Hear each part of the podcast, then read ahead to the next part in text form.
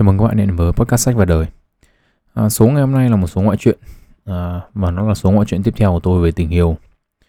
À, nói thật là tôi cũng chưa nghĩ đến việc làm một cái số nữa về chủ đề tình yêu cho đến khi mà tôi đọc được comment của bạn Ly ở trên YouTube.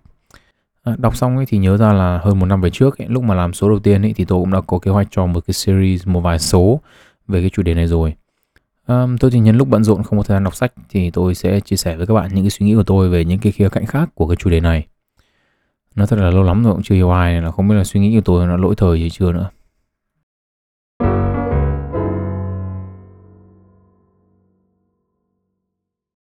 À, trong số lần trước ấy, thì tôi có nói về định nghĩa của tôi về tình yêu. Đầu tiên ấy, thì tôi có nói về cái việc là tìm người yêu thì như thế nào này việc hợp hay không hợp trong chuyện yêu đương nó ra làm sao này. Sau đó thì tôi có lập luận rằng phần lớn những yếu tố cấu thành nên tình yêu là những cái mà chúng ta không kiểm soát được. Và một phần nhỏ là quyết định của chúng ta ở cuối thì tôi có đưa ra cái định nghĩa của mình về tình yêu. Và tôi có nói rằng là với tôi ấy, thì yêu là kết quả của một quá trình uh, từ để ý này xong rồi đến thích này đến giai đoạn làm quen tìm hiểu và có thể là cả thích nghi với người kia nữa. Um, tôi cũng cho rằng ấy, quyết định yêu mai đó không chỉ đơn thuần là một quyết định về mặt cảm xúc mà nó còn là một quyết định mang tính trách nhiệm. Vì mình không nói trước được là người kia có phải là người đi cùng với mình trong suốt quãng đời còn lại hay không. À, nếu mà bạn nào rảnh ấy, thì tôi nghĩ rằng là nên nghe lại cái số lần trước trước khi đi vào cái số ngày hôm nay. Thế thì chủ điểm chính của số ngày hôm nay ấy, của tôi ấy, là tôi sẽ đưa tới với các bạn những cái luận điểm lý giải cho việc là tại sao tôi định nghĩa tình yêu như thế. Và tôi cũng muốn chỉ ra những cái vấn đề trong định nghĩa đó của tôi về tình yêu. Thế thì để hiểu được là tại sao tôi định nghĩa tình yêu như thế thì trước tiên là chúng ta sẽ đến với một cái khái niệm có tên là chủ nghĩa lãng mạn, romanticism. À, bạn nào quan tâm đến chủ đề yêu đương hay là quan tâm đến triết học nói chung ấy thì có thể là sẽ biết đến kênh YouTube có tên là The School of Life của Alain de Botton những video của ông này về tình yêu ấy, thì ít nhiều cũng sẽ nhắc đến cái chủ nghĩa lãng mạn này. À, về cơ bản ấy, thì nó nói rằng là tình yêu trong thời hiện đại ấy, thì sẽ bị lãng mạn hóa. À, ví dụ điển hình là việc nhiều người cho rằng tình yêu đích thực thì phải có tâm hồn đồng điệu này không cần phải nói người kia cũng tự hiểu này. À, trên thực tế thì làm gì có cái chuyện đấy. Tôi tôi dân dã hơn mà tôi nói nó thẳng ra là không nói thì bố ai mà biết là nghĩ gì được. À, tuy nhiên ấy, những cái phân tích của Alan de Botton ấy thì lại có nhiều yếu tố của uh, psychoanalyst tức là trường phái phân tâm học ấy tên đầy đủ là phân tích tâm lý đấy. Tôi thì thấy cái món này nó không hợp khẩu vị lắm. À, vì cá nhân tôi vì với cá nhân tôi ấy, thì những cái lập luận của bộ môn này nó không được chặt chẽ. À, nhưng ở đây thì tôi đồng quan điểm rằng là chúng ta đang sống trong một cái giai đoạn mà tình yêu đang bị lãng mạn hóa. Việc lãng mạn hóa tình yêu ấy thì tôi nghĩ nhiều người cũng nói đến rồi. Ở đây thì tôi cũng chỉ muốn điểm qua một số ý mà thôi. À, ví dụ đầu tiên về việc lãng mạn hóa tình yêu và dễ nhận thấy nhất ấy là khái niệm yêu từ cái nhìn đầu tiên một cách văn vở hơn là tiếng xét ái tình ấy. À, tôi đưa nhận xét của mình về khái niệm này trong cái số ngoại truyện số 10 rồi nên tôi sẽ không nhắc lại ở đây nữa. À, chưa nói về việc là nó có thật hay không nhưng mà độ phổ biến của khái niệm này trong nhạc nhẽo hay là các loại ngôn tình thì chắc chắn là tha hồ nhiều đúng không ạ? À, ví dụ như trong bài mà anh nhà ở đâu thế của Amy với cả B-Ray chẳng hạn thì bạn nữ là ngay từ giây đầu tiên là tôi đã biết là anh thích tôi rồi còn bạn nam thì lại bảo là hình như là anh yêu em trước khi anh biết em tên gì luôn à, thậm chí là có nguyên một bài hát mang tên là Tình yêu xét đánh của Dương Hiếu Nghĩa đúng không ạ? Với câu là anh yêu em từ lần đầu, ánh mắt nhìn, xong anh yêu em ngay trong phút giây đầu tiên luôn. À, nói chung là ví dụ thì còn nhiều nhưng mà các bạn hiểu ý tôi rồi đó. À, vấn đề nằm ở chỗ là khi chúng ta nhắc về khái niệm này đủ nhiều trên phim ảnh, trong các bài hát và trong các những câu chuyện ngôn tình nữa ấy, thì kiểu gì cũng sẽ có những người tin vào những cái khái niệm này, dù ít hay là dù nhiều. Nói thật là đến tôi nhiều khi cũng có những cái suy nghĩ kiểu này, kiểu đi du lịch xa xa tí là lại ảo tưởng đúng không ạ? Biết đâu đấy, một hôm trời nắng đẹp ra biển cái, ánh mắt ta lại va vào bộ bikini của nàng chẳng hạn. Thế thôi xong, đỡ phải yêu, đi chơi xa cái có luôn vợ. Hoặc là nhiều khi đơn giản hơn là đi đổ rác chẳng hạn. Định đi đổ rác ăn mặc nó bù láo tí nhưng mà nhỡ đâu xuống đường vợ tương lai nhìn thấy chuyển qua yêu thằng khác. Thôi thì ăn mặc tử tế đủ nhìn.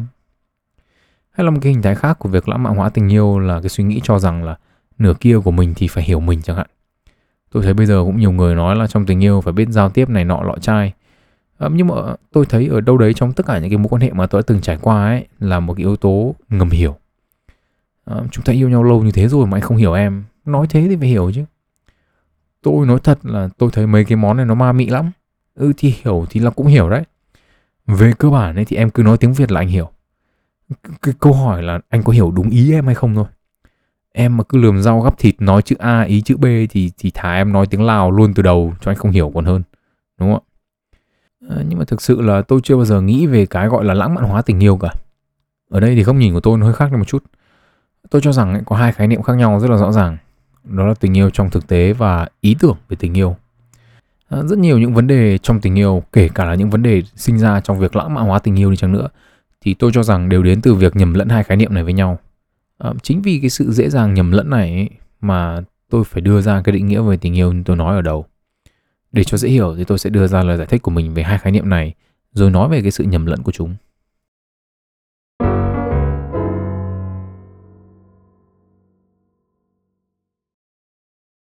À, đầu tiên ấy là để tránh những cái tranh luận không đáng có ấy thì tôi cũng muốn chỉ ra rằng là việc sử dụng từ ngữ của tôi tức là tình yêu trong thực tế và ý tưởng về tình yêu chỉ nhằm mục đích phân biệt giữa hai hiện tượng này một bên là xảy ra trong thế giới quan và một bên là những ý tưởng về tình yêu có thể không nhất thiết là đã xảy ra hoặc là hiếm khi xảy ra và có thể được truyền từ người này qua người khác thông qua các phương tiện thông tin đại chúng, mạng xã hội, sách báo vân vân vân vân. Sở dĩ là phải có lập luận này là bởi vì kể cả với những cái chúng ta thu về từ trải nghiệm yêu đương thực tế thì đều phải trải qua xử lý của não. Chính vì thế đôi khi là chúng cũng không sát hơn với những gì xảy ra thực trong thế giới quan. Tuy nhiên ý, thì trải nghiệm thực tế kể cả đã qua xử lý của não cũng sát hơn nhiều so với những ý tưởng lấy từ những người khác. À, dịch một cách nôm na cho những người không thích tranh luận từng từ từng chữ với tôi ấy, thì đây là sự khác nhau giữa tình yêu lý thuyết và tình yêu thực hành. Ở đây thì tôi ra đưa ra một vài dẫn chứng cho cái sự khác biệt này. À, việc tìm người yêu có thể coi là chăn trở của nhiều người cô đơn. Nguồn gốc của sự chăn trở này thì tôi không nói đến vì có thể mỗi người có một hoặc là một vài nguồn áp lực riêng. Nhưng mà khi nghĩ là cần phải tìm người yêu ấy, thì những người cô đơn cho rằng việc tìm người yêu sẽ giải quyết được vấn đề mà họ đang có. Nếu mà họ có người yêu để giải quyết những nhu cầu về mặt sinh lý thì có nghĩa là họ đang cho rằng nếu có người yêu thì sẽ được quan hệ và việc quan hệ đó sẽ đủ để thỏa mãn nhu cầu của họ. Nếu họ có người yêu để thoát cảnh cô đơn, để có người bạn đồng hành và không phải một mình nữa thì có nghĩa là họ cho rằng việc có người yêu giải quyết được vấn đề cô đơn của họ. Đúng không ạ? Rất đơn giản. À, con người là loài động vật xã hội và như thế thì có hai mình sẽ vui hơn có một mình. Mong muốn có một người bạn đồng hành có thể nói là gần như bản năng giống như nhu cầu về mặt sinh lý vậy. À, nếu mà có người yêu để tính chuyện lập gia đình ấy, thì có nghĩa là việc có người yêu sẽ giúp họ giải quyết được vấn đề là chưa có gia đình. À, nếu có người yêu để bằng bạn bằng bè vì ai cũng có người yêu hết rồi mà mình chưa có thì có nghĩa là việc có người yêu sẽ giúp họ giải quyết vấn đề về thể diện xã hội. Về cơ bản ấy là người cô đơn mà muốn có người yêu ấy thì họ cho rằng là việc có người yêu sẽ giải quyết được vấn đề mà họ đang có.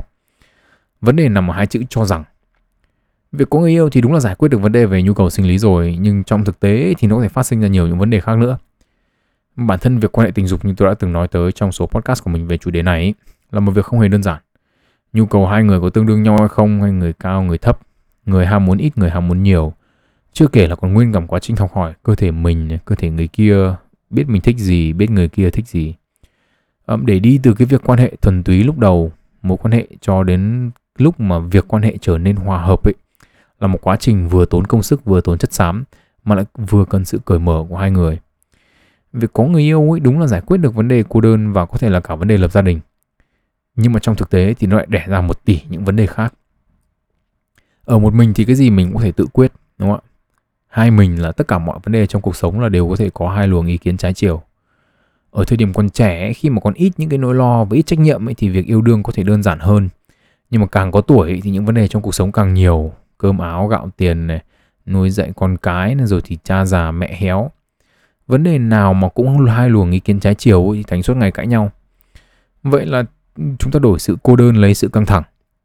Phận là con gái ấy, mà nếu yêu mà lấy phải người chồng bạc nhược thiếu chí tiến thủ ấy, thì là đổi sự cô đơn lấy sự thất vọng hoặc là bất mãn. Nếu mà yêu phải người đàn ông vô tâm không quan tâm đến người yêu hay là không quan tâm đến gia đình khi mà lấy nhau về ấy, thì việc chỉ cơ bản là đổi sự cô đơn này lấy sự cô đơn khác nếu yêu và lấy phải ông chồng vũ phu ấy, thì là đổi sự cô đơn nhận lấy một tỷ những tổn thương về thể chất và tinh thần. Và nếu nhìn dưới góc độ này thì tôi cũng phải công nhận là quyết định làm mẹ đơn thân của nhiều người là nó cũng có cái lý của nó. À, nhưng mà nói chiều xuôi thì cũng phải nói chiều ngược. Yêu và lấy một người phụ nữ cũng lắm gian nan y hệt. Cũng có người yêu người vợ lấy về chỉ đổi sự cô đơn lấy sự bất mãn hay là đổi sự cô đơn này lấy sự cô đơn khác. Um, có thể nó không đến mức tiêu cực như tôi vừa nói nhưng nhìn chung ấy, con người ai cũng có những điểm được và những điểm chưa được. Những điểm được và những điểm chưa được này ấy, thì có thể là mang tính tương đối. Người này thì nhìn thấy không vấn đề gì nhưng người khác sẽ cho rằng đó là một điều không thể chấp nhận được. Hoặc những điểm được và chưa được này mang tính chất tuyệt đối. Ai cũng thấy được và ai cũng thấy không được. Ví dụ như là hút thuốc lá và dùng vũ lực để giải quyết vấn đề chẳng hạn thì có thể coi là những điểm chưa được mang tính chất tuyệt đối. Và nếu chúng ta lấy kính hiển vi ra soi xét từng người trong từng hoàn cảnh một ấy, thì ai cũng rất là lắm vấn đề thôi câu này thì thực sự là ai cũng biết nhưng mà chúng ta chỉ có thể thực sự hiểu nó khi chúng ta vào những cái mối quan hệ thực sự. Và như vậy thì ý tưởng yêu một người nào đó khác với cả việc yêu người đó vì có rất là nhiều vấn đề mà chỉ khi nào yêu vào rồi thì chúng ta mới biết đến. Sự chênh lệch giữa ý tưởng về tình yêu và tình yêu thực tế có thể mang lại rất là nhiều những cảm xúc tiêu cực như là thất vọng này, bất mãn và thậm chí là rất là lú. Nhiều người nghĩ rằng ấy, chỉ cần dành một ít thời gian cho người yêu là đủ. Và điều này sẽ chả sao cả nếu họ yêu những người cũng có suy nghĩ tương tự nhưng mà nếu mà họ yêu những người mà luôn có mong muốn ở cạnh và dành thời gian cho người yêu ấy, thì sẽ có cái sự chênh lệch và gây ra cảm giác khó chịu và bức bối cho cả hai bên. Người thì bực bội vì đã dành thời gian như thế rồi thì còn đòi hỏi cái gì nữa? Người thì cho rằng là người kia không yêu mình đủ nên không dành đủ thời gian cho mình. Kể cả đơn giản hơn nữa là sự chênh lệch trong định nghĩa về sự quan tâm đi. Người này thì định nghĩa sự quan tâm trong đầu họ là họ mua quà tặng trong những dịp quan trọng và không quên sinh nhật nhưng mà nếu mà họ vào mối quan hệ với một người mà cho rằng quan tâm là sáng nào cũng phải đưa đi học đi làm à, hay là phải biết lúc nào người yêu mệt để có mua trà sữa mang tới thì cả hai bên là đều sẽ đều thấy thất vọng. Vì một người thấy người kia mong muốn quá nhiều còn người còn lại thì thấy người kia không đủ quan tâm. Bản chất ấy khi chúng ta suy nghĩ rằng hành động của chúng ta như thế là quan tâm đến người yêu nhưng mà trong thực tế thì nó lại tùy thuộc vào sự tiếp nhận của đối phương mà nó được đánh giá là có thực sự tính là quan tâm hay không. Thậm chí cá nhân tôi quan sát thấy cả hiện tượng chênh lệch về ý tưởng trong các giai đoạn khác nhau của một mối quan hệ. Cụ thể, có người cho rằng lúc mới yêu và tán tỉnh ấy thì cần chăm từng tí một, nhưng mà đến khi vào mối quan hệ rồi thì không cần thiết. Vì đã yêu nhau rồi thì hành vi nó sẽ khác đi và không cần thiết phải tán nữa. Trong khi đó thì bạn của người đó tự nhiên lại cảm thấy là lúc tán tỉnh thì chăm sóc như thế, nhưng mà đến lúc yêu thì không còn quan tâm như trước. Dẫn đến cái việc là một người thì thấy người kia giảm tình cảm với mình trong khi đó người kia thì chẳng giảm cái gì cả. Chỉ đơn giản là suy nghĩ của họ về những cái giai đoạn khác nhau của ừ, cái mối quan hệ nó sẽ khác nhau. À, quan sát này tôi thấy đúng cả với những người yêu nhau và lập gia đình.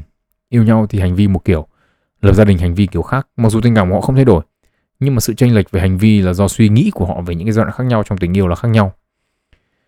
Thế thì việc phân tách giữa hai khái niệm ý tưởng trong đầu ấy và thực tế cuộc sống còn có thể giúp chúng ta nhìn nhận những hiện tượng khác liên quan đến tình yêu đầu tiên là nói về tán tỉnh đi. Quan sát của cá nhân tôi ấy, và qua những lời kể của những người bạn tôi thì rất là nhiều ông con trai là tán tỉnh các bạn nữ cực kỳ dở. Ở đây tôi cũng phải nói rằng là tôi ấy thì cũng nghĩ rằng là cái nhận định mà không phải người đàn ông tán thành công các chị em ấy mà là các chị em bật đèn xanh cho mà tán ấy thì nó cũng đúng nhưng mà tôi nghĩ nó chưa đủ. Bản chất ấy quyết định bật đèn xanh hay đèn đỏ của phụ nữ cũng phải phụ thuộc vào những cái đánh giá của họ về người đàn ông đó dù đó là ấn tượng ban đầu hay là ấn tượng một vài lần đầu. Tôi thì luôn luôn để lại ấn tượng đầu tiên xấu, nên là tôi không rõ chính xác là muốn để lại ấn tượng tốt thì sẽ như thế nào. Nên sẽ dừng cái luận điểm này ở đây. Thế thì quay trở về với việc tán tỉnh. Rất nhiều ông con trai là lấy ý tưởng từ việc tán gái ở trên mạng hoặc là từ bạn bè. Ngày xưa ấy, khi mà không có mạng internet ấy, thì đọc báo, đọc chí này, hay là lấy ý tưởng từ những người xung quanh hoặc là tự phát mà có thành ra ấy, nhiều khi ở thời hiện đại mà nghe chuyện ngày xưa tán nhau ấy sao nghe nó đơn giản thế? Vì nó là một cái thời ngày xưa làm gì có tài liệu tham khảo như bây giờ đúng không ạ? Mình thích người ta mà ông nào mạnh dạn thì cầm tay cái. Hoặc là liều lĩnh hơn thì nhắm mắt nhắm mũi thơm phát vào má đúng không ạ? Cái người được thơm thì cũng chẳng có tài liệu tham khảo chẳng biết red flag là cái gì. Thấy người ta thích mình thì cũng ua mất mấy giây. Mất mấy giây xong thì cũng nhớ ra là mình có cảm tình với người ta hay không? Nhưng mà có cảm tình không thì cứ tát phát đã còn ở cái thời điểm bây giờ, khi mà tràn lan những cái bài tán gái trên mạng hay là được chia sẻ từ bạn bè chẳng hạn, mà toàn được chia sẻ bởi những cái thằng độc thân chưa có yêu bao giờ ấy, thì ông nào ông ấy cho rằng là tán gái là nó cứ phải có một vài yếu tố, như kiểu là văn hay chữ phải tốt chẳng hạn. Nói chuyện với em gái mà cứ phải như là bin di, nhà thơ ấy. Có những điều anh chỉ nói cho mình em nghe. Chuyện tình cảm đâu đơn giản, chỉ để đem khoe. Ta thậm chí không thể nắm tay ở trên xe vì nỗi đau của mình họ chỉ thích đem share trong khi đấy trên thực tế thì Binz đã poet chỉ có một và anh ta thì làm rapper cũng chẳng làm nhà thơ. Chính vì thế nên là khi mà dùng những cái mà những người đàn ông này cho là văn hoa khi nói với phụ nữ ấy, thì sẽ có những người không hiểu, có những người cho rằng ông này phông bạt. Mặc phần nhiều thì có khi là nghĩ ông này là diễn viên hài độc thoại. Hay là suy nghĩ cho rằng là muốn tán tỉnh ai đó thì phải làm những cái việc quan tâm nho nhỏ như kiểu là mua đồ ăn giấu tên hay là nhắc đi ngủ sớm hay là những cái cuộc khí gì nữa. Tôi không phải là phụ nữ tôi cũng không biết là mấy ông đàn ông này làm những trò gì chỉ được nghe kể lại thôi. À, nhưng mà những cái quan tâm đấy về lý thuyết ấy, thì nghe thì hay ấy, nhưng mà tôi cho rằng là một người phụ nữ mà họ không có cảm tình gì ấy, thì đấy là những hành động rất là phiền toái. Quan điểm sâu hơn của tôi về cái này ấy, thì tôi đã từng nói trong số tán tỉnh và làm quen rồi nên tôi sẽ không nhắc lại ở đây nữa. Luận điểm chính ở đây ấy, là những cái chiêu trò làm quen tán tỉnh của những người đàn ông mà tôi quan sát được hoặc nghe lại được từ nhiều người khác ấy thì nhiều khi đến từ những ý tưởng thiếu thực tế và không sát với những hành vi tán tỉnh thành công trong thực tế. Một hiện tượng nữa có thể nhìn nhận dưới góc độ ý tưởng và thực tế là ngoại tình. Trong ngoại chuyện lần trước ấy, thì tôi có chỉ ra một góc nhìn cho vấn đề này dưới góc độ là hợp hay không hợp. Ở đây thì tôi nhìn nhận nó dưới góc độ là ý tưởng và thực tế. Ngoại tình ấy, thì có thể được nhìn nhận dưới góc độ là người ngoại tình có ý tưởng về việc ngoại tình khác với cả thực tế ngoại tình. Cụ thể, người ngoại tình ấy thì sẽ có hai ý tưởng. À, một là họ có thể giấu kín mãi việc ngoại tình của họ và hai là cái việc ngoại tình nó có thể thú vị mãi mà không có điểm dừng. Tôi thì cũng chả cần lập luận nhiều hơn vì tôi nghĩ rằng các bạn thừa hiểu được những ý tưởng này nó khác thực tế như nào. À, tuy nhiên tôi cũng phải nói thật rằng là tôi không biết người ngoại tình còn có những cái suy nghĩ gì khác nữa không.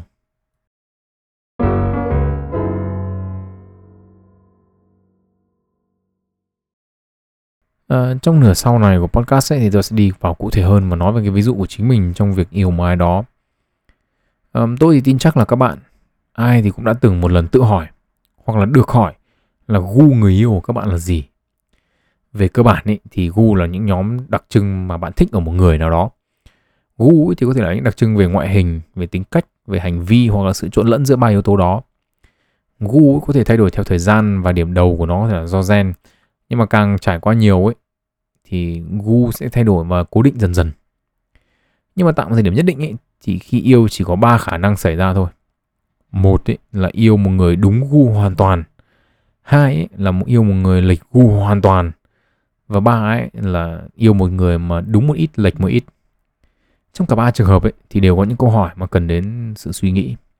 Một là trong trường hợp của những người yêu đúng gu hoàn toàn, tức là những con người thực tế kia ấy, thì giống y hệt như ý tưởng trong đầu của chúng ta. Câu hỏi ở đây là liệu khi đã yêu được những người đúng như là chúng ta mong muốn ấy thì câu chuyện tình cảm thực tế của chúng ta có đúng như ý chúng ta không? Trải nghiệm cá nhân của tôi thì câu trả lời là không. À, cá nhân tôi thấy rằng ấy là những đặc trưng về tính cách mà tôi thích ấy, thì luôn đi theo cặp. Cặp ở đây là những cái tính cách mình thích sẽ đi kèm với một cái gì đó khiến cho mình khó chịu. Mà cái này ấy, thì mình sẽ không biết được về mặt lý thuyết. Cũng là sự thông minh nhá. Nhưng hai con như hai người con gái thông minh thì sẽ có những cái đặc trưng khác về mặt tính cách hoặc là hành vi khác nhau người thì dùng cái sự thông minh của mình vào việc tìm mọi cách để kiểm soát. Và người thì dùng cái sự thông minh của mình vào việc tìm mọi cách để chiến thắng trong những cuộc tranh luận chứ không phải là tranh luận để giải quyết vào vấn đề. Ngũ về mặt ngoại hình ý, thì cũng có một người mà ngoại hình của họ đúng như là tôi mong muốn.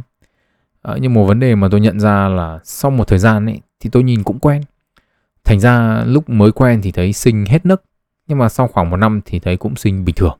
Vẫn sinh nhưng mà là sinh bình thường lúc đấy thì tôi nhận ra là yêu một người sinh đến thế nào đi chăng nữa ấy, thì rồi nhìn mãi thì cũng quen. Rồi đến khi mà Adam Levine chẳng hạn có vợ là Behati Prislu ấy là một người mẫu Victoria's Secret Angel vừa xinh mà người vừa đẹp như thế rồi. Mà còn bị đồn đoán là còn đi ngoại tình với cả người mẫu Instagram. Và mọi người thì chê bai nói rằng là có vợ đẹp như thế rồi còn ngoại tình đàn ông thế này thế nọ. À, thì tôi ngồi đây tôi cũng nghĩ là ờ đúng rồi có một người ngày xưa khiến mình mê mệt như thế gặp một lần cái là phải tán bằng được. Nhưng mà rồi sau chỉ có một năm thôi thì cũng trở về nhìn sinh bình thường. Thì nói gì những người như Adam suốt ngày quen người nổi tiếng này suốt ngày gặp những người phụ nữ xinh đẹp ngay cả việc yêu một người xinh đẹp thì trên thực tế cũng không giống như tôi tưởng tượng. Quay trở lại vấn đề của chúng ta nếu yêu một người lành gu hoàn toàn thì có khổ sở không? Hay là yêu một người lệch một ít đúng ít thì thế nào? À, phần lớn những cái mối quan hệ của tôi ấy thì đều là lệch hẳn hoặc là người thì lệch một ít trúng một ít ở cái thời điểm bắt đầu mối quan hệ. À, thế rồi tôi cũng nhận ra là cái việc lệch gu với mình có nghĩa là họ có những cái điểm hay ho thú vị mà mình cũng chẳng nghĩ đến. Có những cái hay ho thú vị về tính cách cũng là những người lo lắng nhưng mà người thì lo lắng kiểu này người thì lo lắng kiểu khác. Bản chất thì cái cách họ nghĩ tiêu cực cũng khác nhau. À, có người thì tính toán và sợ những điều tồi tệ nhất xảy ra có người thì phần lớn thời gian lo sợ về những điều họ không biết mà lại chẳng bao giờ lo sợ về cái trường hợp tồi tệ nhất xảy ra cả. Hay là ừ, cả cái sự thú vị về hành vi nữa. À, trong việc quan hệ tình dục thì có người giỏi cái này thích cái kia. Có người thì thích cái này ghét cái nọ. Thực sự là nếu mà chỉ suy nghĩ về mặt lý thuyết ấy thì chẳng bao giờ biết được. Nói như thế không có nghĩa là tôi không biết là có những trường hợp như kiểu là hợp gu mà yêu thì cũng hợp hay là lệch gu không yêu nhau nổi. Ờ, tôi biết là có những trường hợp như thế xảy ra nhưng mà tôi không nghĩ là nó quá phổ biến nếu mà chỉ lập luận trên mặt logic ấy, thì có ba trường hợp xảy ra đúng không ạ tức là hợp gu hoàn toàn không hợp tí nào và nửa hợp nửa không và như thế thì xác suất mỗi trường hợp xảy ra là 33,33%, tức là 1 phần 3. Nhưng mà tôi nghĩ trên thực tế thì trường hợp nửa hợp nửa không hợp sẽ chiếm đa số. Và chính vì thế thì ở đây nó có hai luận điểm. Một là yếu tố như tôi đã nói ở số lần trước. Tức là một trong những điều mà ít người nghĩ đến trong chuyện yêu đương ấy là người kia hợp với mình đến mức nào, được bao nhiêu phần trăm. Việc hợp nhau mặc dù không phải là tất cả nhưng nó cũng là một yếu tố quan trọng trong việc giảm thiểu cãi vã và tranh luận không đáng có. Hai là trong xã hội hoàn toàn có những người may mắn, tức là họ yêu đúng những người hợp gu và trong quá trình yêu của họ thì nó cũng y hệt như những gì họ nghĩ, nó ít chắc trở và toàn hạnh phúc. Nhưng mà tôi cho rằng đây là số rất ít. Và khi hiểu được hai điều đó thì đầu tiên tôi xác định là mình không phải là người may mắn. Và nếu mà đã không phải là người may mắn ấy thì gu trong đầu tôi với trong thực tế là khác xa nhau. Chính vì thế, điều đầu tiên tôi xác định là gu của mình sẽ phải thay đổi theo thời gian và trải nghiệm. Qua thời gian ấy, là vì càng có tuổi ấy, thì chúng ta càng biết đâu là những yếu tố quan trọng với chính bản thân mình. Yêu ở độ tuổi 20 chúng ta quan tâm đến những điều khác. Yêu ở độ tuổi 30 chúng ta quan tâm đến những điều khác. Có những trải nghiệm yêu đương ấy với nhiều người khác nhau ấy thì dần dần mình sẽ cũng nhận ra là gu của mình ở những năm đầu tiên có thể là chưa chuẩn. Yêu người đầu tiên xong thì là cập nhật bản gu 2.0. Yêu người thứ hai xong thì cập nhật gu 3.0 vân vân vân vân. Rồi đến một lúc nào đó thì gu nó cũng sẽ dừng cập nhật. Bởi vì mình đã hài lòng với cái bản cập nhật cuối cùng cũng như là quyết định của mình rồi. Ở đây ý, thì tôi cũng phải nói là trên thực tế không phải ai ở tuổi tôi cũng trải qua nhiều mối quan hệ như tôi. Có những người bạn tôi đã chơi cùng tuổi cấp 2 à, có những người đến giờ vẫn chưa có mảnh tình văn vai. Và có những người cũng chỉ có một hai mối quan hệ. Hiện tượng là có nhiều người có thể ở tầm tuổi tôi ba x có lẻ rồi mà vẫn chưa có mảnh tình văn vai nào cả hoặc là có rất ít ý, là một cái hiện tượng mà cần riêng một số podcast khác để nói về nó à, trong trường hợp mà tôi nhớ ra à, nếu mà tôi không nhớ ra thì bạn nào quan tâm mà nghe số này xong muốn nghe về cái chủ đề kia thì thì thoảng lên YouTube comment hay là gửi email để nhắc tôi cho nó chắc cốp. Nhưng mà câu hỏi là thế những người chưa trải qua mối quan hệ nào hoặc rất ít mối quan hệ thì gu của họ từ đâu mà ra? Lúc nãy nhắc đến ý, thì tôi đã nói về yếu tố đấy là gen. Nhưng còn một yếu tố rất là lớn nữa chúng ta chưa nhắc đến đấy là lấy từ người khác. Cụ thể là lấy từ bạn bè, xã hội. Chắc chắn là chúng ta đã nghe từ bạn bè hoặc là đọc ở trên mạng là yêu thì phải chọn được người đàn ông thế này người phụ nữ thế kia đúng không ạ? Người đàn ông là phải có ngoại hình abc phải có tính cách def phải làm được việc gh easy klm ông nào mà được quá nửa bảng chữ cái thì yêu còn không thì thôi. Phụ nữ thì cũng phải có ngoại hình abcd tính cách ef này xong rồi là phải biết làm được gh easy opq rst đúng không ạ? Tức là phải có được 3 phần tư bảng chữ cái còn nếu không có thì không thể lấy làm vợ được. Mấy cái này ai nghe cũng bảo là thiếu thực tế. Nhưng mà nếu không có trải nghiệm yêu đương thì làm sao biết thế nào là thực tế thế nào là không đúng không và khi mà chúng ta bị nhồi ba cái ý tưởng này vào đầu ấy thì ít nhiều ý tưởng của chúng ta về tình yêu và về hôn nhân nó cũng sẽ bị lệch lạc đi càng ngày càng xa với thực tế. À, một trong những cái lập luận hay nhất mà tôi thấy ấy, về nguyên nhân là tại sao nó lại càng ngày càng xa thực tế mà mà cái ờ, những cái ý tưởng này nó vẫn cứ nhăn nhản trên mạng xã hội ấy, thậm chí là càng ngày càng nhiều ấy. Đấy là lập luận của Alan de Botton. Ông ấy thì có nói rằng là việc bán cái chủ nghĩa lãng mạn ấy hay nói cách khác là việc bán ý tưởng về những cái giây phút thăng hoa và thú vị của những cái giai đoạn đầu của những cái mối quan hệ ấy, thì nó rất là dễ dàng. Cá nhân tôi thì cũng phải công nhận là những cái bài post liên quan đến những cái kiểu này thì ở trên mạng xã hội thì được nhiều tương tác thật tôi ờ, được giới thiệu một kênh youtube nói về đúng mấy cái kiểu nội dung như này vít nào cũng triệu view. Nói thật là tôi thấy nó không hay không đúng đâu. Nhưng mà tôi thấy nó cũng cái nào cũng triệu view cả. À, mỗi tội à, tôi lại chỉ thích nói những cái tôi nghĩ và làm nội dung theo ý tôi. Bảo sao muôn kiếp không giàu nổi. À, quay trở về với chủ đề của chúng ta. Sự chênh lệch trong ý nghĩ và thực tế cuộc sống trong tình yêu ấy thì dẫn đến hai vấn đề chính. Một là mặc dù chưa có mảnh tính vắt vai nào và có lựa chọn nhưng lại không bước vào nổi một mối quan hệ chỉ vì là người đàn ông và người phụ nữ kia không đạt những cái tiêu chuẩn mang tính lý thuyết của mình. Và hai ấy là bước được vào mối quan hệ rồi nhưng mà thất vọng vì người kia không đạt được những cái kỳ vọng thiếu thực tế của mình. Tôi cho rằng ấy, giải pháp cho hai vấn đề này là thời gian và sự dũng cảm. Sự dũng cảm là để bước vào mối quan hệ mà có thể là không đúng với những cái suy nghĩ của mình nhưng mà nó là cái cơ hội để mình học hỏi và biết thêm về bản thân mình cũng như có thêm kinh nghiệm trong cái chuyện yêu đương và thời gian ấy là để chúng ta có đủ cái dữ liệu để chúng ta xác định được cái ý nghĩ của mình và thực tế thì nó chênh lệch nhau như thế nào. Và mình cần phải hỏi cũng như là chỉnh sửa cái suy nghĩ của mình thế nào cho nó hợp lý. Biết được những cái điều này ấy, thì đầu tiên là tôi áp dụng nó cho chính bản thân mình đã. Đầu tiên là tôi sẽ định nghĩa cái quá trình yêu đương của mình theo một cái quy chuẩn nhất định theo một cái quy trình nhất định để giảm thiểu tối đa cái sự thiếu thực tế trong suy nghĩ của mình về chuyện yêu đương. Chính vì thế với tôi yêu một người ấy, là cả một quá trình. Đầu tiên là phải để ý một ai đó đúng không ạ?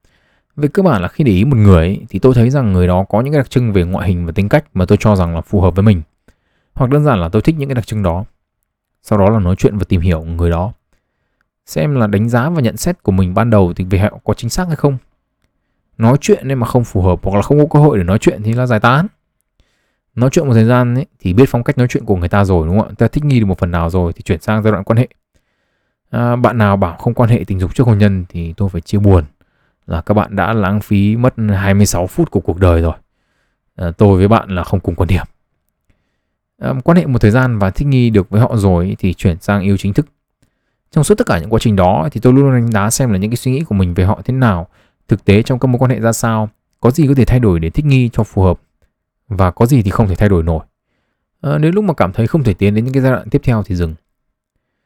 À, ở đây ý, thì tôi cũng phải nói là tôi biết có những người khi tiến vào một quan hệ thì không muốn dừng lại.